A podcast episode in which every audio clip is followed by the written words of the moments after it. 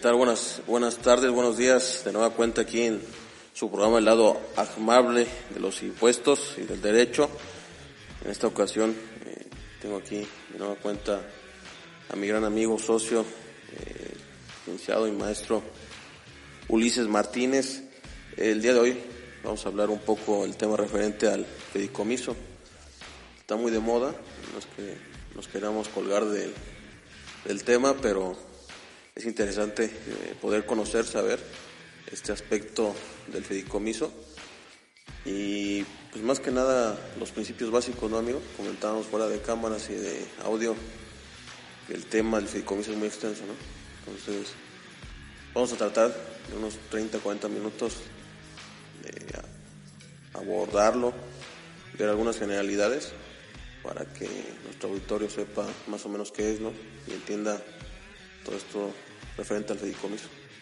Bienvenido, amigo. Gracias, mi estimado Raúl.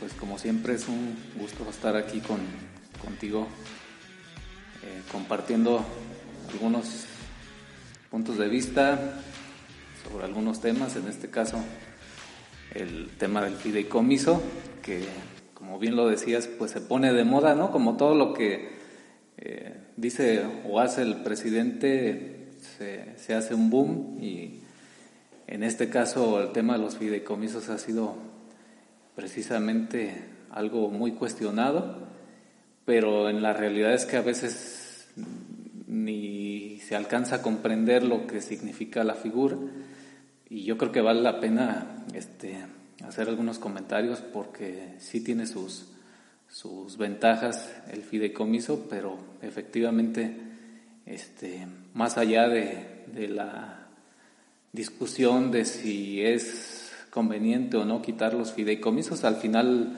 es una facultad del, del Ejecutivo con la aprobación del Congreso.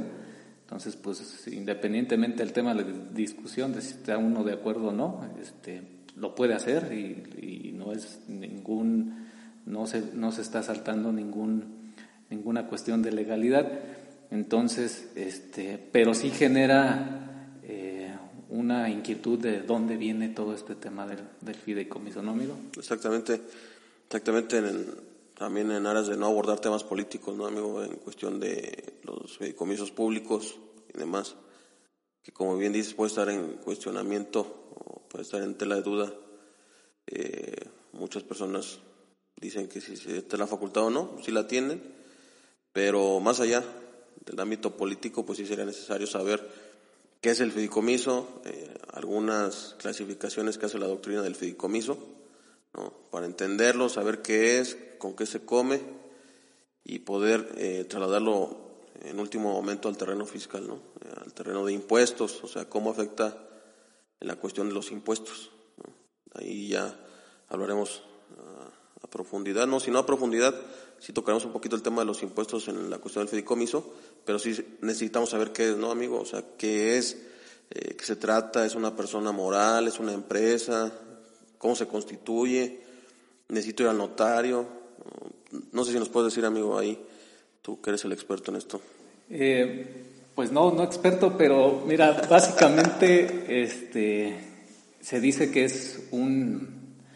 Eh, es, es, un, es una figura jurídica que ha sido, o sea, es eh, por su complejidad o su amplitud que tiene la figura jurídica, se han los doctrinarios o, incluso este, los eh, juzgadores, las, eh, los criterios judiciales se han dado la tarea de estar investigando o desmenuzando este tema, ¿no?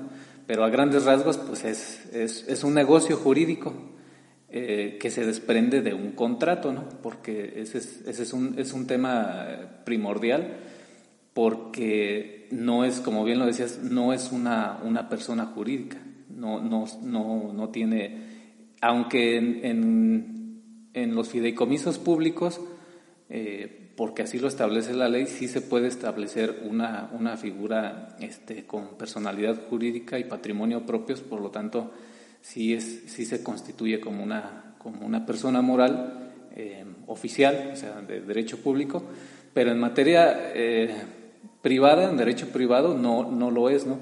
Y es precisamente por eso es que se crea, este, los fideicomisos se crean este, para, para el sector privado, no para el sector público. ¿no? ese, es un, es un primer elemento que, que, así es como nacen los, los fideicomisos por, por la utilidad. Entonces, ¿qué es, qué es este, este fideicomiso? Pues es un contrato en el cual una persona que puede ser física o moral, denominada fideicomitente, eh, otorga eh, o le transfiere, le transmite la propiedad a una persona denominada fiduciaria, una persona... O no, propiedad o no. O, exactamente, eh, aunque este, sí es, sí es una, una característica que tiene que, que, que, que se puede transmitir esta, esta eh, titularidad o la, propiedad de un bien, este, cualquier tipo de bien o derecho se puede hacer y se le transfiere a esta persona denominada este, fiduciaria. Aquí hacemos el paréntesis que por el modelo que existe en México del fideicomiso, eh, solamente se hace a través de instituciones eh, bancarias del sistema financiero y no este, no a, no a través de personas morales, como es en, el caso de otros países. Eh, este modelo viene de, un, de un, una figura que se llama trust en, Estados Unidos. Bueno, es el, origen es anglosajón, pero el que nosotros eh, hemos adquirido es el de, pues como siempre ya sabes que nos gusta imitar todo lo que hace nuestro vecino del norte, viene más de ahí y la, la diferencia radica en que en el anglosajón sí lo puede hacer, la fiduciaria puede ser una persona moral, una persona X, y en, y en, en el caso de México y en el, el sistema del trust este, americano, norteamericano, ahí sí este, también es a través de, de los, del sistema financiero. ¿no? Y finalmente tenemos eh, otro de los elementos que conforman esta figura jurídica, que es el tema del, fi, del fideicomisario, que es el beneficiario final de, de todo este eh, entramado de, de, situaciones que contempla esta figura tan compleja ¿no? del, del, fideicomiso. Entonces, a grandes rasgos de eso se trata, de, de quien debe de, transmitir el bien es el fideicomitente, eh, quien lo administra es el para el fin que fue creado. Eh, aquí hay que hacer la, la aclaración que siempre tiene que ser un, un, un fin determinado y, y, además tiene que ser lícito. Mientras tenga esas características, este contrato, este negocio jurídico es tan amplio como pueda uno tener la imaginación. Entonces, por eso es que es tan útil, tan, tan útil o, o se utiliza mucho por, por estas características, ¿no, amigo? Exactamente, entonces ahí, eh, amarrando un poco, amigo, para que el, nuestro autor no se pierda. Entonces, el fideicomiso es un contrato mercantil, hay que dejarlo así, mercantil, regulado por la Ley General de Títulos de Operación de Crédito. Entonces, un contrato no es una persona, no es una empresa, no es un contrato en donde hay tres partes importantes. Fideicomitente, que la mayoría de las veces es el que otorga el servicio, bueno, perdón, el bien o el dinero. Eh, la fiduciaria, que es la que administra. Y el fideicomisario, que es el beneficiario del bien. Que en algunas eh, cuestiones o en algunos fideicomisos, el fideicomitente también puede ser las veces de fideicomisario, el mismo beneficiario, ¿no? O sea, y en algunos casos el fiducia, la fiduciaria puede ser también el fideicomisario. Es un poquito complicado, pero con que nuestro auditorio sepa, contrato mercantil, ley general de títulos de operación de crédito, tres partes importantes, fideicomitente, quien otorga el dinero o el bien, fiduciaria, que en México siempre va a ser los bancos o una institución financiera, y fideicomisario, el beneficiario. ¿no? Hasta ahí vamos bien. ¿Sí? Entonces vamos a suponer que tú le das el dinero al banco, el banco lo administra y, y mágicamente crea utilidades, podríamos decirlo así, si administra un dinero, un bien, y esas utilidades las reparte en los fideicomisarios, ¿no? Aunque no necesariamente, que ahí es donde iremos ahondando, porque no, no en todos los casos este, se crean alguna utilidad, simplemente eh, te va, eh, aquí una característica que sí hay que señalar es que el, el, fideicomiso tiene, es oneroso, o sea, eh, hay que pagarle a la fiduciaria. Y muy bien. y, muy bien. Bastante bien, exactamente. Entonces, por ejemplo, haciendo un paréntesis aquí, del, este, retomando el tema de los fideicomisos públicos, de este, todos peleándose, rasgándose las vestiduras, porque efectivamente, bueno, quien pone la lana en los fideicomisos públicos, pues es el, es el gobierno eh, existen eh, fideicomisarios, que aquí es donde existe una infinidad de gama de personas, dependiendo si se trata de ciencia, de, deporte, etcétera. Eh, pero al final, quien es el más beneficiado de todos son los bancos, ¿no? O sea, porque te están cobrando mientras este, acá se andan peleando si es este benéfico o no, o si, si ayuda o no. Este, al final el banco no va a dejar de percibir mientras existan esos fideicomisos, porque pues ellos, este, y una, una característica principal es que, ¿qué hace el banco con ese dinero? No te lo tiene guardado, ¿estás de acuerdo? Que, que lo guarda, ay, este es de fulanito total, deja meterlo aquí en esta bóveda y no se toca. Prohibido el que lo agarre. ¿Qué, qué tanto se puede hacer con, con, con ese, con ese dinero? Eh, entonces, insisto, el más beneficiado siempre en tema de un fideicomiso es el banco. Sí, que en México las comisiones de los fideicomisos son altísimas. Claro, es tu, la protección al patrimonio mismo, ¿no? O sea, tú metes un bien, un dinero está seguro que ese bien pues no, no se va a perder, ¿no? Eh, derivado por las cláusulas que tú asientes ahí con, con la fiduciaria en el banco, o sea, en este caso el banco, pero ese grado de protección o ese grado de certidumbre hace que las comisiones sean altísimas, o sea, sea muy caro, puedes tener un fideicomiso o crearlo, ¿no? Entonces, pues sí, casi la mayoría de las veces eh, el beneficiario pues, es el, mismo banco, ¿no? Entonces vemos que, por ejemplo, fideicomisos que tengamos tú y yo, por ejemplo, pues no va a ser, va a ser muy difícil encontrar a alguien así de estos eh, contribuyentes que nosotros tratamos de, dar estos temas, o sea, estos contribuyentes de a pie, que tengan o contraten un fideicomiso porque las comisiones son muy caras, ¿no? Pero no está de más que usted conozca la figura, que conozcamos la figura, para en su caso, eh, ahorita que llegamos al aspecto fiscal, poderlo utilizar en estas operaciones que tenemos día con día, ¿no? Entonces, vamos hasta ahí bien, ¿no, amigo? Entonces, ya dijimos qué es, ya lo diferenciamos de algunas operaciones o de algunas personas jurídicas, y es un contrato, ¿no? Mercantil, tres partes importantes. Pero ya ves que la doctrina nos dice que hay diferentes tipos de fideicomisos. Nos señala por ahí que hay fideicomisos este, en garantía, en, propiedad, de administración, hay hasta los, los hereditarios, ¿no? Entonces, ahí no sé si traigas por ahí fresco, amigo, algunas cuestiones, clasificación que pudiera ser de utilidad para nuestra audiencia y que vea que pues hay diferentes tipos de fideicomiso, tan como te da la imaginación, pero sí la doctrina señala algunos, ¿no? Importantes.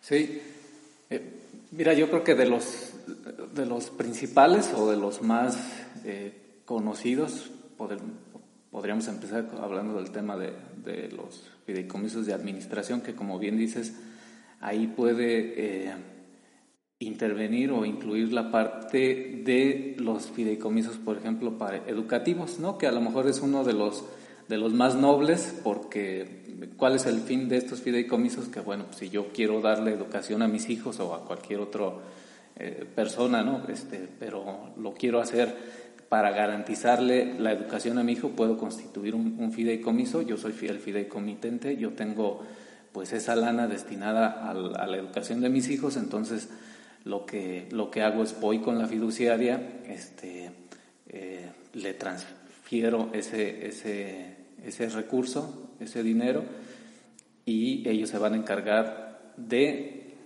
hacer el, de cumplir con el objeto del, fideicomiso, ¿no? Que es este, garantizar el tema de los pagos de la educación de mi hijo, ¿no? Entonces, este, ahí encontramos ese, ese primer ejemplo que pues, es de los más nobles. Aquí hay que tener en consideración que el, el, fideicomisario, pues, va a ser este, el, el beneficiario, ¿no? del de la educación. Entonces, si es mi hijo, pues es este, él sería el fideicomisario. Y entonces, eh, aquí la fiduciaria, volvemos a lo mismo, me va a cobrar por esa administración y por cumplir con ese objeto, pero ese, ese, ese recurso no se puede, o ese, esa cantidad eh, otorgada no se puede destinar para otra cosa más que, más que para eso, ¿no? Entonces esa es la garantía que se tiene eh, en este caso, en este tipo de, fideicomisos, o, ahorita tocados también el, el, tema de los fideicomisos este, eh, que, se, testamentarios, por así decirlos. Bueno, así se denominan, pero mm, este, es una figura que ayuda, por ejemplo, al, cuando tú quieres evitarte a lo mejor todo el, el embrollo que significa meterte a un, a un juicio eh, testamentario y garantizar inmediatamente que ese, ese recurso o esos, esos bienes o esos derechos este, sean utilizados por alguien más, creas en el mismo testamento un fideicomiso, ¿no? Y entonces no te tienes que esperar a que, a que se lleven todas las etapas legales que se lleva un juicio sucesorio, sino que inmediatamente puedes acudir a este, a este tipo de, de, fideicomiso, ¿no? Entonces, que a mí, a mí eh, acuérdate que por ahí asesoramos a, una empresa donde nos pidió la cuestión del, del blindaje del fideicomiso, ¿no? Y se estaba optando por la opción del fideicomiso testamentario.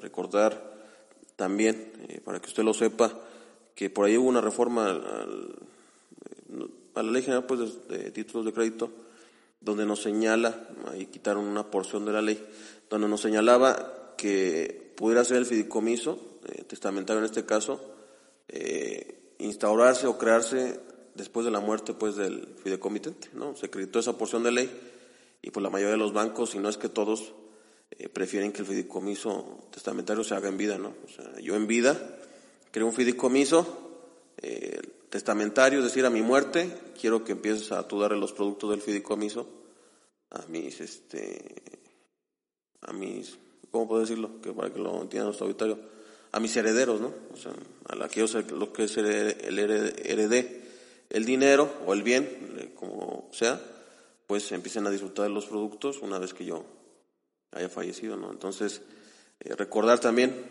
que esta figura del fideicomiso, muchas veces se utiliza como protección patrimonial o planeación patrimonial, más allá de la fiscal, que pudiera haber la protección patrimonial que puede brindar un fideicomiso al momento en que tú no estés o, estando para que los bienes pues queden bajo el resguardo de un tercero, ¿no? que en este caso es el banco. Entonces, ahí amigo, nada más sí. la... Pues yo, es, es precisamente lo que comentas, yo creo que es de las principales ventajas que tiene un fideicomiso, porque eh, pues uno pensaría de entrada, bueno, lo que platicábamos hace, hace un momento, ¿no? Eh, bueno, si tengo que estar pagando por algo que yo puedo hacer o por algo que pueda hacer algún tercero, y por unas cantidades a veces eh, muy grandes que cobra el, banco, este, pues ¿qué, ¿cuál es el, beneficio? Bueno, pues yo, yo creo que si no es que el principal, de los, sí de los principales ventajas que tiene el fideicomiso es esta posibilidad de eh, sustraer de tu patrimonio eh, un, bien o, determinados bienes y entonces eh, eso ya no, digamos, forma parte de, de, de tus masa eh, patrimonial y entonces, por ejemplo, deudas o cuestiones que pudieras tener o que se pudieran generar, este, no van a recaer sobre ese, sobre ese bien porque al final ya no está en, ya no es propiedad tuya. tiene una característica eh, este tipo, porque se transfiere la propiedad al, a la fiduciaria, pero con, con, una característica, digamos, con una limitación, un candado que es mientras se cumpla el, el, el objetivo para el cual fue creado, ¿no? Entonces, sí, sí tiene esta, esta característica de que la fiduciaria ahora es la titular, pero con, con aquí hay que hacer la aclaración también que, que el fideicomitente se puede reservar el derecho de, eh, de, revocar el, el, fideicomiso y entonces otra vez pasa eh, todo a, tu propiedad. Entonces, esa es, digamos, eh, una posibilidad bastante, que tiene sus implicaciones, que ahorita lo, lo comentaré en, materia fiscal, pero legalmente lo puedes hacer y, y puedes jugar con, con, esa situación. Exactamente, que nada más hay que decir a nuestros amigos, o sea, no, también, como dicen, hay que ser... Para que no suene pues así como que vamos a, escondernos. este, Si tienes una deuda, recordemos el fraude a terceros, ¿no? Si tienes una deuda y tú quieres, tienes una deuda y quieres crear un fideicomiso para que los bienes que tú pongas ahí no te puedan ser este, embargados, pues se puede declarar nulo el fideicomiso, no también no vayan a hacer ahí Sí, aunque, aunque sí se, o sea, por la, precisamente por la flexibilidad de la figura, sí puedes pactar, o sea, incluso aunque esté eh, eh, grabado el, el, bien, o sea, que tenga una hipoteca, que tenga alguna garantía, etcétera, eh, aún así puedes constituirlo, o sea, también para, para aclarar que sí se puede constituir, obviamente esa sería una de las cláusulas, de las condiciones que, que habría que pactar con la fiduciaria, porque al final la fiduciaria también podría, en una figura más extensa, en donde se podría incluso invertir cierta cantidad de, lo, de lo, este, transferido al fideicomiso para, para temas de, inversión este, y que te genere rendimientos. Entonces, que esos rendimientos pudieran eh, pasarse al pago de las deudas para, para que el, el, el, bien quede este, totalmente libre de, libre de gravamen o que pueda salir de, de, algunas deudas. O sea, esa es también parte de la flexibilidad que tiene. Exactamente, o sea, pero si no, no tratar de que yo porque está en un fideicomiso ya no me pueden embargar. Si yo tengo una deuda previa. Exactamente. Eh, ese es el fraude tercero que llamamos y se podría declarar nulo el fideicomiso, ¿no? Entonces, tener cuidado. Figura patrimonial, o sea, figura de protección patrimonial la es, eh, sirve, tiene sus ventajas, ya las hemos visto un poco. Y hay diferentes tipos de, de fideicomisos. Ahorita hemos visto el de educación o becas, testamentario, está el de poder hacer administración. Yo le doy un dinero o le doy un bien a la fiduciaria, yo fideicomitente y administra, es decir, si lo estoy dando en renta, por ejemplo, lo puede dar en renta la fiduciaria, la fiduciaria administra, cobra las rentas, todo, y los rendimientos de esas rentas, pues estaría dárselas, dándoselas a los, fideicomisarios, ¿no? Exactamente. También tenemos el, el tema de, de los fideicomisos de fondo de previsión, fondos de previsión social, que eh, tienen la, la, opción los patrones de crear un, un, fideicomiso y a través de este fideicomiso eh, otorgar pensiones, este, eh, algunas figuras como el fondo de ahorro, las primas de antigüedad, este, que se pueden eh, y que tiene sus implicaciones este, en, materia fiscal, entonces este, benéficas para el, para, el tema del contribuyente, entonces también ahí está esa, ese tipo de fideicomisos. Exactamente, entonces recuerde, en efecto de no agotar pues el tema de la clasificación, Recordar que el fideicomiso es tan flexible como la imaginación te dé, ¿no? Siempre y cuando también el banco tenga en su cartera de servicios eso, ¿no? Entonces, pero es tan flexible como te dé, por eso la doctrina hace alguna clasificación, pero no está nada establecido. Sí, y en estos tipos de fideicomisos también de administración encontramos los de eh, administración de rentas, que también es una persona crea el fideicomiso, se crea el, el fideicomiso, el fideicomiso con, el, con la fiduciaria.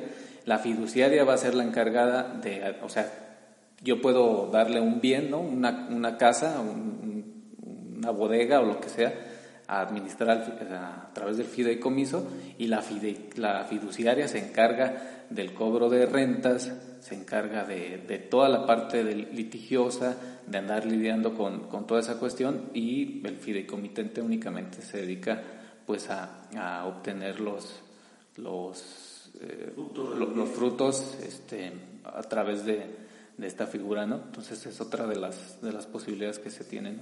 Exactamente, exactamente, exactamente, amigo. Entonces, digo, es muy flexible, vamos a decir, va a sonar repetido, pero es muy flexible la figura. Este, tú pudieras hacer lo que eh, tú quisieras, te conveniera a ti, a tu patrimonio, siempre y cuando, ya como lo dijiste bien, sea un fin lícito, ¿no?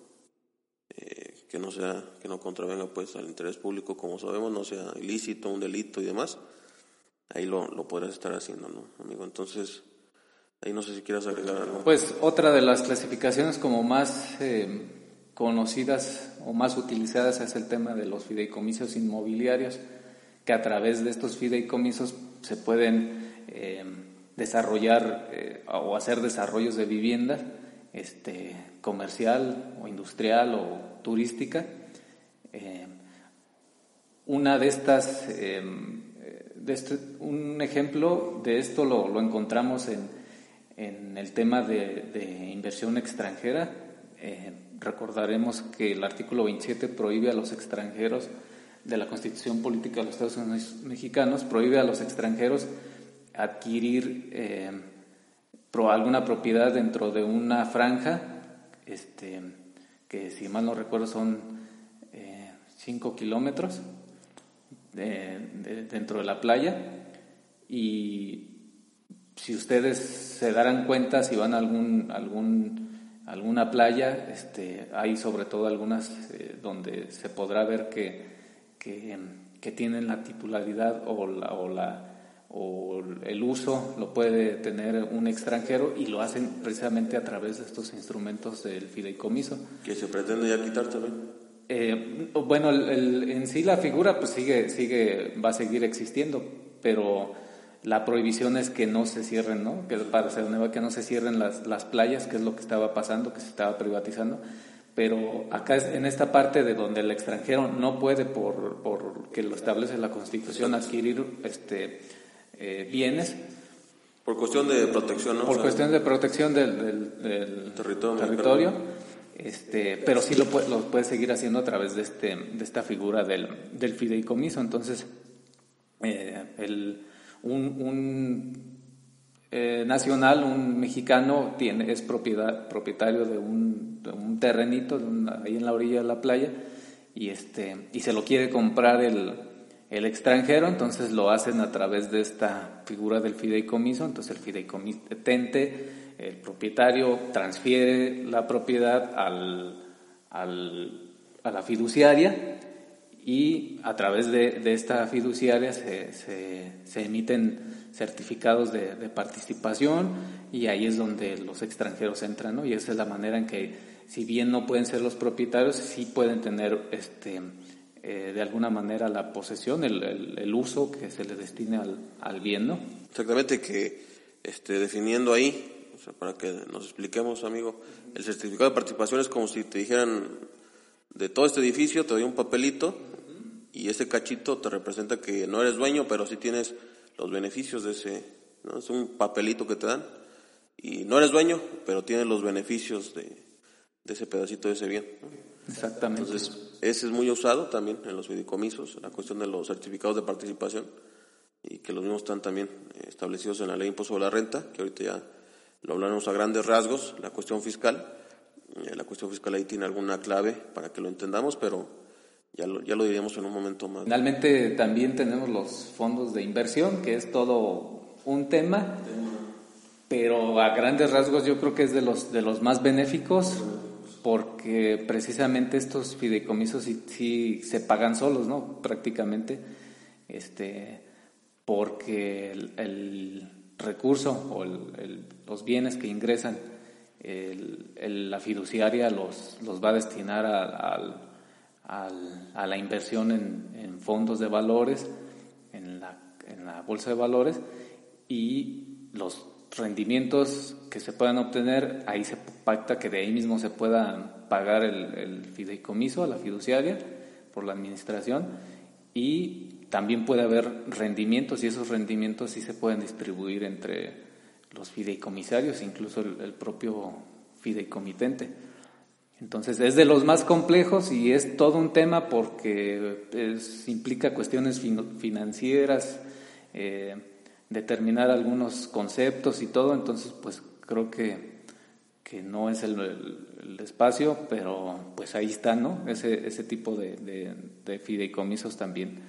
Eh, finalmente tenemos los, los de garantía, también este tipo de, de, fideicomisos en los que, digamos, de alguna manera sustituye a la hipoteca, a la prenda, entonces también se, se constituyen los fideicomisos para garantizar el pago de, de, algunas deudas.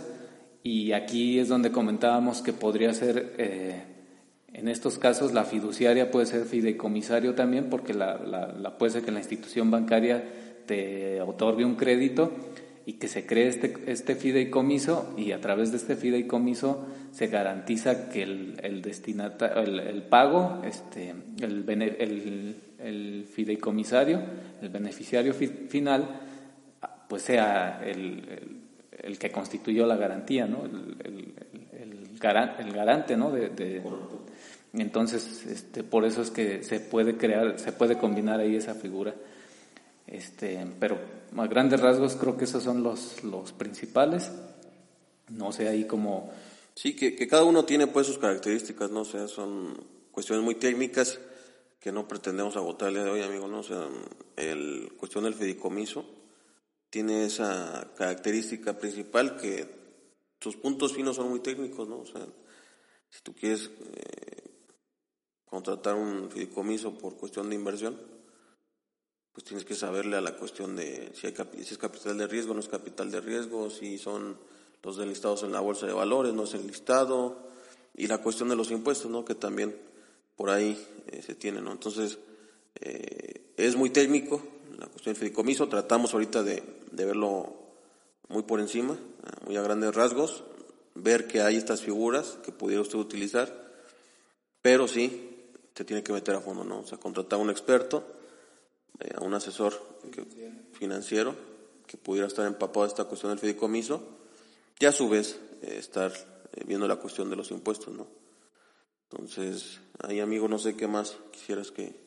Pues yo creo sobre, sobre todo ahí ver el, el, impacto, ¿no? Que tiene fiscal, que ahí sí este, puede, puede tener sus, sus ventajas o desventajas, pero al final como bien lo comentabas, cada vez se ha cerrado más la pinza en torno a este tipo de figuras que pues, antes a lo mejor eran más eh, utilizadas para, para eh, eludir el pago de, impuestos, pero la autoridad poco a poco ha ido, cerrando la puerta y pues, en, la ley cada vez es más, más, claro, más claras este tipo de figuras y, y más precisas, ¿no? Más, más contundentes las medidas que se deben de tomar en, materia fiscal. Entonces, ahí que nos pudieras... Sí, amigo, ahí nada más este, para el tema de los impuestos y que la gente que nos escucha, nuestro auditorio, eh, no se complique tanto y que el tema de la cuestión de los impuestos en los fideicomisos, quien tiene la obligación principal siempre es la fiduciaria quien va a realizar los pagos provisionales, este, recabar los gastos, los comprobantes de los gastos correspondientes, quien va a, cumplir con todas las obligaciones fiscales en un primer momento y las cargas más fuertes de obligaciones son las fiduciarias, es decir, los bancos. Porque aparte de la administración también te cobran la cuestión del cumplimiento de las obligaciones fiscales, ¿no? ¿Por qué? Porque la ley me dice que la fiduciaria pues tiene que primeramente brindarle cierta información al SAT cada año, cada cierto periodo de tiempo, del nombre de los comitentes y de usuarios. Nacionalidad, este, qué importe está inmerso ahí, cuánto le ha correspondido a los fiduciarios los beneficios. Toda esa información se la tiene que dar. Si no se la da, pues hay multas, ¿no?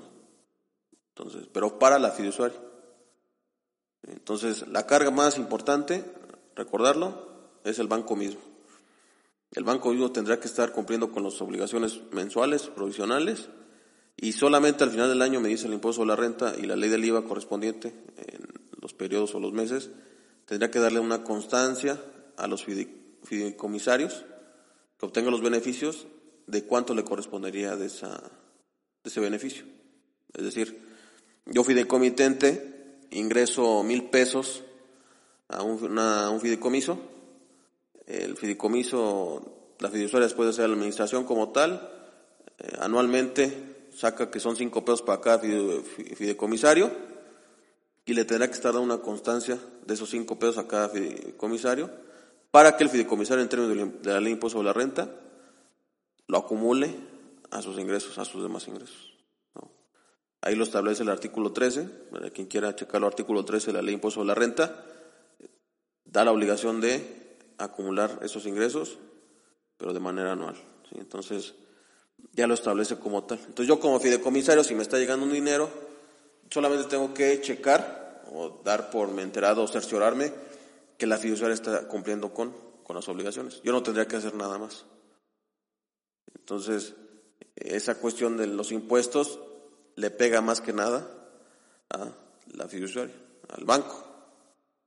Entonces, por ahí hay dos estímulos, amigo, estímulo fiscal, es decir, recordemos que la ley de impuesto de la renta tiene por ahí una, un título 7, título 7 estímulos fiscales. ¿Qué es un estímulo fiscal?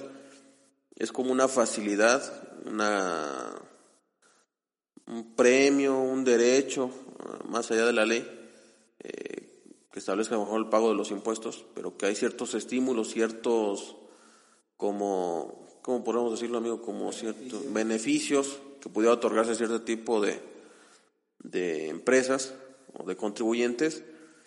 Ya hay dos encaminados a este tipo de, de la cuestión de los fideicomisos. La cuestión de los fideicomisos para adquirir y vender bienes inmuebles y los fideicomisos o la cuestión de la inversión de los capitales de riesgo también. Entonces, son temas, vuelvo a repetir, técnicos, pero que ahí están. Básicamente, ¿qué trata el beneficio? El diferimiento del impuesto. Eh, cuando tú enajenes un bien o algo, no me vas a pagar el impuesto cuando lo enajenes, me lo vas a diferir en un periodo de, tiempo, ¿no? Eh, que ahorita no nos interesa saber tan a, tan a detalle la cuestión de los estímulos, pero ah, que ahí están. Hay ciertos estímulos, repito, para la cuestión de adquisición, construcción eh, de los bienes, bienes inmuebles, y un estímulo fiscal para la inversión en el país de capitales de riesgo. Capitales de riesgo, es decir, aquellos que no están enlistados, como ya lo comentaba, en la, Bolsa Mexicana pues, de Valores, o en cualquier otra, otra institución de valores. Entonces, están ahí, están esos estímulos, pero sí, quedémonos con esto, amigo, de que quien realmente cumple las obligaciones fiscales por cuenta de los beneficiarios es la fiduciaria.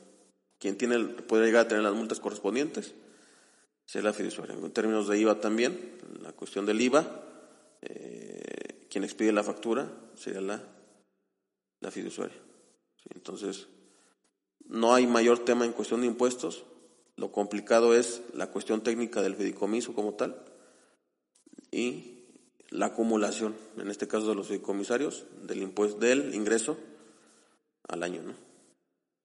Entonces, no hay mayor detalle en la cuestión de los de los impuestos como tal. Entonces, no sé si quieras agregar ahí, amigo, algo, tengas alguna duda para que nos podamos extender en la cuestión de los impuestos o ya con eso. Pues yo creo que a grandes rasgos así está determinado, ¿no? digo, sí tiene sus particularidades y, y, todo, el momento en que, en qué momento, por ejemplo, cuando es considerado enajenación, en qué momento este, se afecta, etcétera, pero pues al final quien tiene la carga, como, como bien lo comentas, pues es la, la fiduciaria, entonces pues la verdad es que son a los que le toca, ¿no? A los que le toca entrar, entonces ahí es, es una carga menos de la que preocuparse cuando, cuando constituyes un fideicomiso, ¿no? Que es esa es otra de las ventajas que se... Exactamente, ahí tal vez me faltó precisar nada más que en términos del artículo 14 del Código Fiscal, me da un listado de cuándo se va a considerar enajenación, cuando se constituye un fideicomiso, que por regla general siempre es cuando el fideicomitente ya ceda la propiedad total de los bienes. Y que no se reserva el derecho. Exactamente, si se reserva el derecho no es enajenación para efectos fiscales. Artículo 14 ahí, para quien lo quiera, lo quiera checar. Como ves, amigo, pues es un tema interesante. Todo un tema abundante, complejo. Vasto. Pero yo creo que con esto pudiéramos... En esencia, ¿no? En esencia saber eh, que existe esta figura jurídica, para qué sirve y pues ahora que se puso de moda, creo que a veces vale la pena entender un poquito las, las cuestiones para, para a lo mejor cuando menos tener una noción de qué es lo que, lo que se está tratando y, este, y yo creo que ese es, ese es eh, que comentábamos al principio que son distintas las instituciones del el, fideicomiso privado y el fideicomiso público, aunque sí puede haber combinación de recursos y ese es, es todo otro tema porque, eh, por ejemplo, si es fideicomiso público no está sujeto al, al o no siempre está sujeto al, secreto bancario, al secreto fiduciario, pero si hay inversión este, mixta o inversión de, particular, ahí es, distinto, ahí se opera. Entonces, por eso la verdad es que eh, eh, sí hay razones para, para, decir que las figuras de fideicomiso, la combinación de recursos y cómo se opera, así hay opacidad, sí, sí de hecho hay muchos estudios donde dicen, o sea, ¿qué pasa con esa lana? Entonces, este no es nada nuevo, pero sí, sí da pie a que, a que digas, bueno, ¿de qué se trata eso? ¿no? O sea, ¿de, dónde surge? ¿Por qué?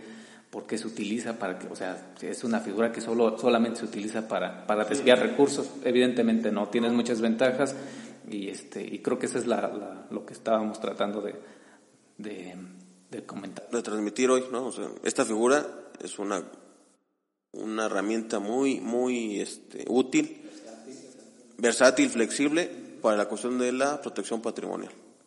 ¿no? Entonces, ahí vemos colegas, colegas, despachos de colegas, este, muchos a nivel nacional, que ofrecen esta figura para la protección patrimonial. ¿no? Ya hablamos algunas cuestiones, becas este, para la educación, eh, también, a lo mejor precisarlo, que cuando tú en un fideicomiso metes algún dinero y los beneficiarios eh, son eh, tus descendientes en línea recta, para cuestiones educativas, pues eso, ese dinero que obtengan tus descendientes en línea recta, pues no va a causar impuesto correspondiente, no está exento de impuesto. Entonces, se usa mucho así, lo hemos encontrado, eh, pero sí también hay que señalar que eh, hay estos fideicomisos que se utilizan en grandes corporativos para realizar operaciones de construcción, arrendamiento y demás, pero también lo podemos usar nosotros. Los, los por ejemplo, hay ¿Tú qué, qué opinión tienes? ¿Los gastos que se hacen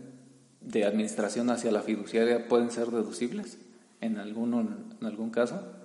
Sí, nada más que sí hay que ser, que la deducibilidad sea proporcional al número de fideicomisarios que existieran.